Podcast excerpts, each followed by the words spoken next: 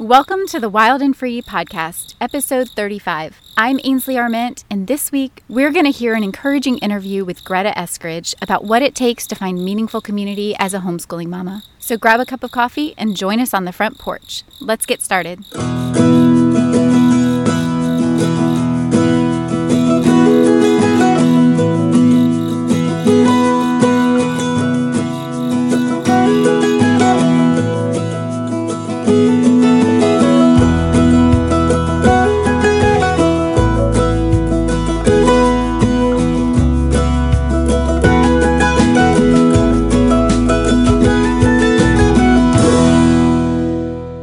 Guys, finding community is hard. It's difficult enough to make time for other people in the midst of life and homeschooling, but finding others you get along with, who embrace each other's quirks and idiosyncrasies, is a whole other level of hard. It can take years to build deep bonds with others. Then you have to find the right place to meet, the right activity for your kids, and hope the weather holds up. Sometimes it's easier just to settle in at home and stick to your same routine. But then your soul cries out for connection with others. You want to make the most of homeschooling for your children and find other families to share life with. You don't want to do this alone.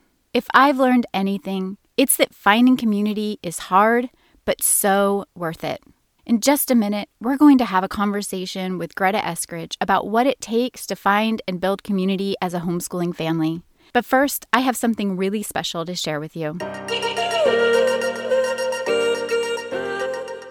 Mamas often write in to ask about the wild and free way of homeschooling. But really, there's no quick answer to that. Wild and free is a philosophy as much as it is a community, but the way we approach it varies from family to family. It is for this reason that our monthly content bundles exist. By joining our online community, you'll have unlimited access to inspiring ideas, encouragement, and practical resources to help you on this homeschooling journey. You'll receive sage advice from mamas who are in the trenches, as well as veteran homeschooling mamas alike. You'll get resources for nature journaling, handcrafts, book clubs, and so much more. But most importantly, you'll find a community of like minded mamas who are eager to share their experiences. This week, if you subscribe, you'll get access to this month's bundle Grow and last month's bundle Collect. These bundles are chock full of amazing articles and resources. Not to mention, all of the conference audio and video from our recent Portland conference are in the bundles right now. Plus, if you subscribe now, you'll get our new Make bundle when it comes out on Tuesday, and we'll send you a free welcome kit in the mail that includes a print magazine and a wild and free decal. It's an amazing offer, and all of this is available for this week only. To sign up, go to bewildandfree.org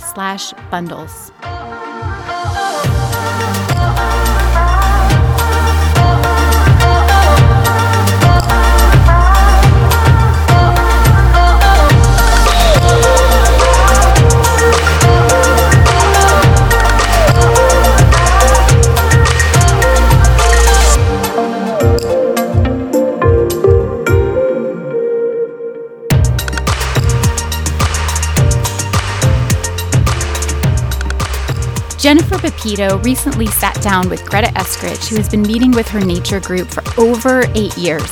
She shares the joys, the hard stuff, the ups and downs, and how you can build community right where you live too. Let's listen in.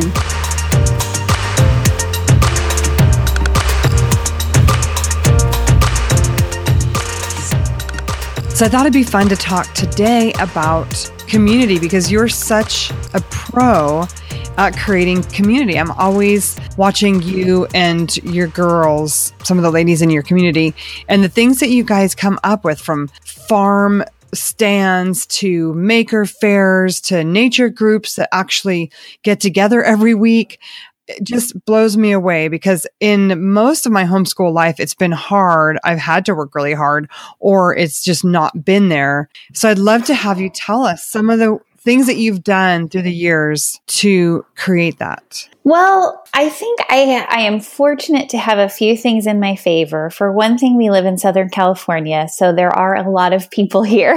um, it's a very densely populated area. So there are a lot more homeschooling moms. We don't live in a rural area. We're not isolated. And um, while those things have tremendous benefits, um, I would say one of the drawbacks potentially could be there is less of a community to draw from. But here in bustling Southern California, there are a lot of us homeschool moms.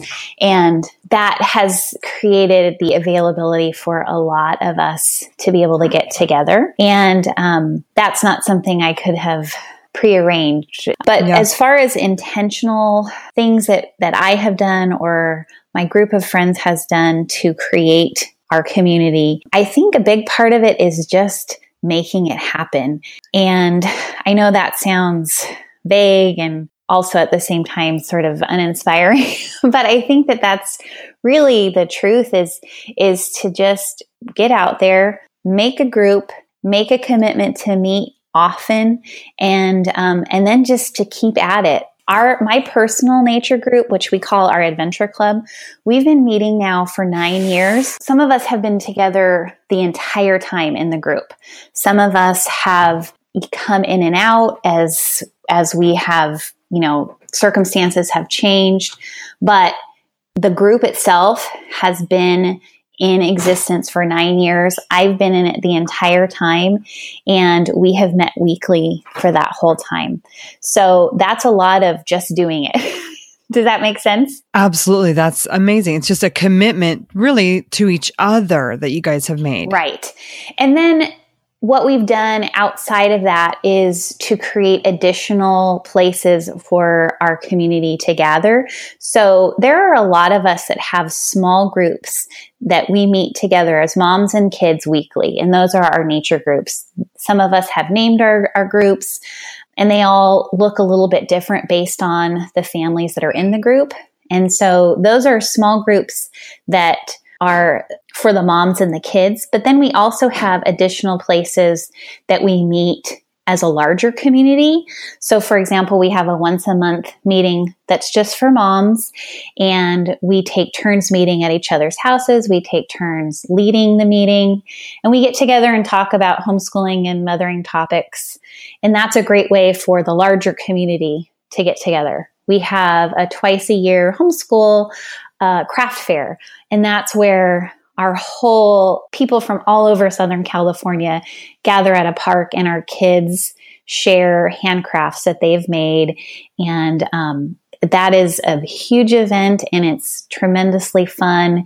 And um, that's a way for us all to get together, kids and moms. So, those kinds of things that happen less regularly, but still they're happening every month or twice a year, those are ways that we can get together outside of our weekly group, which is also a great way for us to get together with other homeschooling moms and other homeschooling kids. Wow. So, over the last nine years, how many of those years have you been the one to pick out the nature groups and send out the emails? Have you basically been the administrator of that group?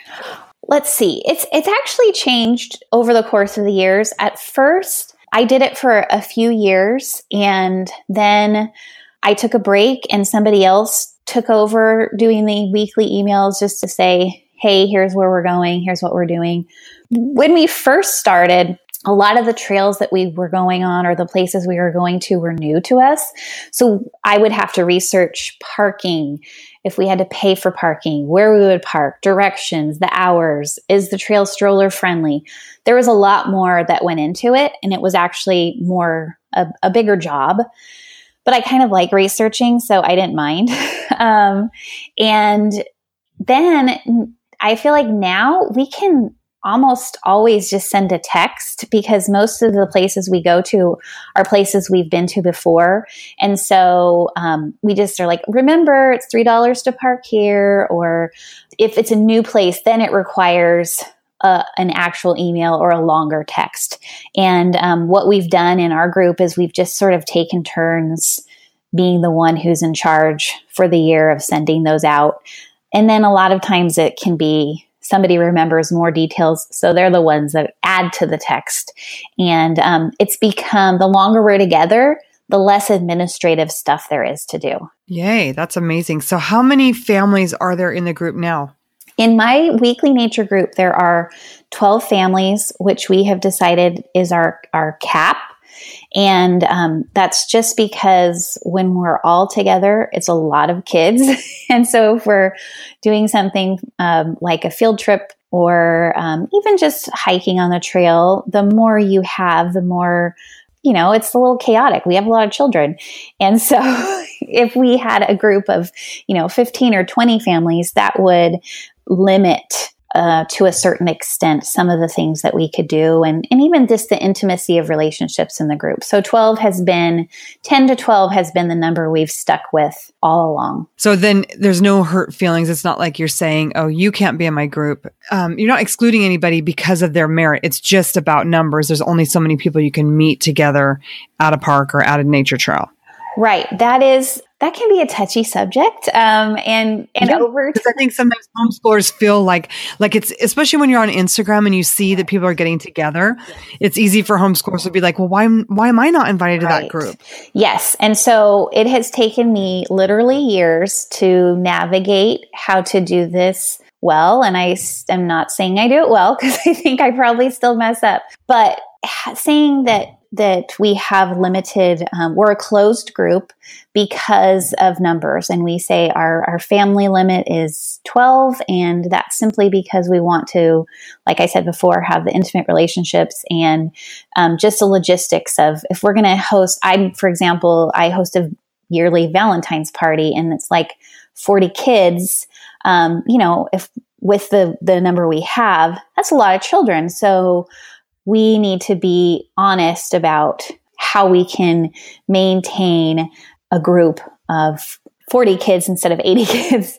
Absolutely. I've had co ops in my home, and I've found that if I'm having a co op and we're meeting in homes, five or six families is the absolute right. cap. So you're a brave woman to have you know the children of 12 families well that's once a year. So i'm not doing it every, i'm not doing it every time. Right. But but it helps to so, be able to say when someone because i get messages all the time saying do you have any openings in your group? And i want so badly to say yes because it is my heart to encourage and and welcome other moms. I just i love doing it but it's just not possible. So typically what I'm able to say is um, we we always offer our group up for a visit, so you could come visit one time with us and just see how how we work our group and what it looks like to go on a hike with us or go to the tide pools or on a field trip and to give that mom a sense of how things would work. And then I often recommend they listen to um, one of the podcast episodes called At Home. We have um, several episodes about creating a nature group. And then I also send them a blog post that I've written about creating a nature group so that they have a lot of resources. I'm not just saying, I'm sorry, we're a closed group. That's it. Um, I want to give them resources so that they feel equipped to start their own group if they feel brave enough or to gather some other moms and say, Hey, look at this. This is what they're doing. Do you think we could do it?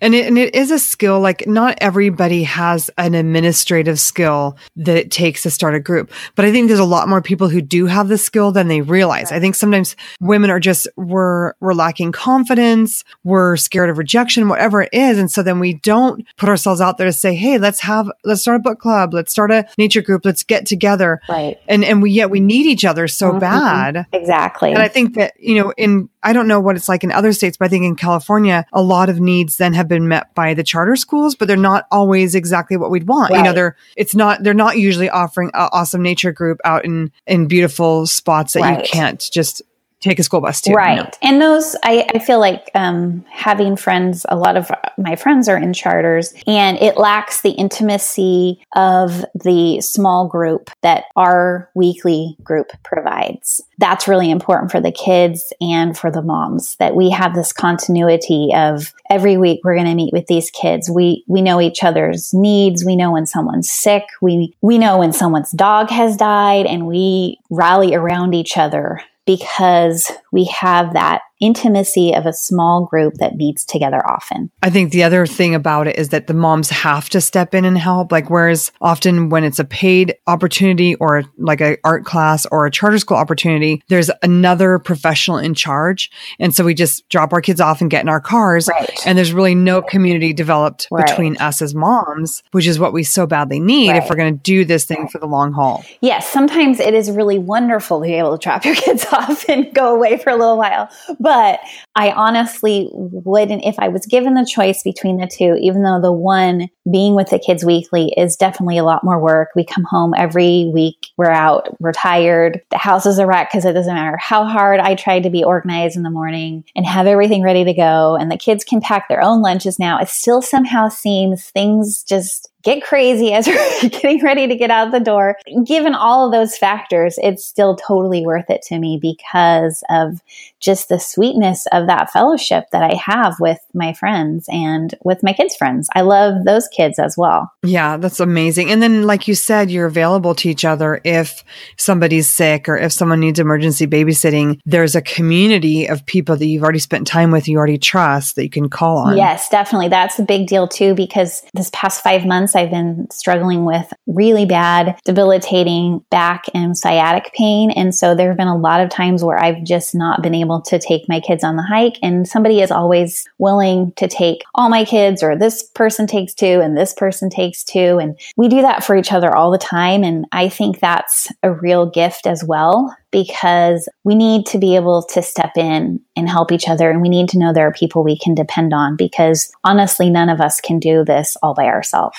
So tell me though, the other, the flip side of having a weekly outing means how do you, how do you get time to homeschool the kids and keep up your house? You know, I, I try to homeschool most days, but there's always, you know, a dentist appointment or a Mhm. contractor stopping by for a fixer upper or something else that interrupts. How are you managing to stay committed to your nature group, which is so important and educational and yet manage the at home stuff as well? Well, I think the first and most important thing is the mindset. And to me, I have never considered our nature days not a school day. Even though we're not doing book work on that day, it is one of our school days. So that mindset has really helped me to be less stressed or actually I don't feel stressed at all giving up one of those days for, you know, studying out in nature. The mindset has been crucial all along and it has made a big difference to me to have peace about it. And then basically it just means the other four days we have to do our best to get, you know, our book work in. I have certainly don't succeed at it for the four other days we always get everything done. I don't think we ever do. Um, and um, in that case it really helps me to look back to my days as a i was a traditional public high school teacher for five years before i had kids. And in my days in the classroom I never got everything done with my students there either. So that gives me a sense of peace as well because I think the reality is there's always just too much to do and we get done as much as we can. That's so good. It's funny because even like I love how much creativity has come into my life through being on Instagram, but being on there sometimes can make me feel like I'm not doing enough because there are so many creative things that people are doing. And so I think, oh man, we didn't study the human body this week or we didn't do a pin it map this week. There's like a million creative things. And so not only do we have our own lesson plans at home, but then we see all these amazing things that other people are doing. And I also love that you acknowledge how absolutely important these days of experience. I think that we sometimes overrate sitting down and doing book work and underrate how important being out with people and having to converse with people and getting to experience nature and having all of your senses be alive for the day, how important all of that is to being a whole person and being an educated person. Right. I think that one of my goals all along as a homeschooler has been to have children who are interested and interesting, that they love learning and that they just are inspired by the world around them. And if that's because that's going to carry them through their whole life. That's going to carry them to become lifelong learners. And so if I don't get them out in the world, that's not going to happen. And that's why we have to have those days where we're out and about and we're at the tide pools experiencing the learning that we we did in our book. We're experiencing it in real life or we um, are out on the trail and we're learning about botany that we studied in um, our tree unit or whatever it is it's making our learning come alive. We're studying the california missions so we go to the california missions. When we learn hands on it makes things come to life in a unique way and every educator will tell you that is true. Research shows it. And so i think the ideal world every student would get out and have weekly field trips because that is just an incredible way to make learning come to life. But not every student has that opportunity. I fortunately do. And so I want to take full advantage of it. And that's why I really don't feel bad about giving up one of our school days for learning in the field. Well, Greta, we're out of time, but I really appreciate just the model that you are for creating community. It's so important for us as homeschool moms to be developing that for our kids and ourselves. And I appreciate just the effort that you've put into it. Thanks so much, Greta. If you'd like to learn more about Wild and Free groups and how you can join or start a community near you, visit bewildandfree.org slash groups. Well, that's all the time we have for today, but join us again next week for the Wild and Free podcast.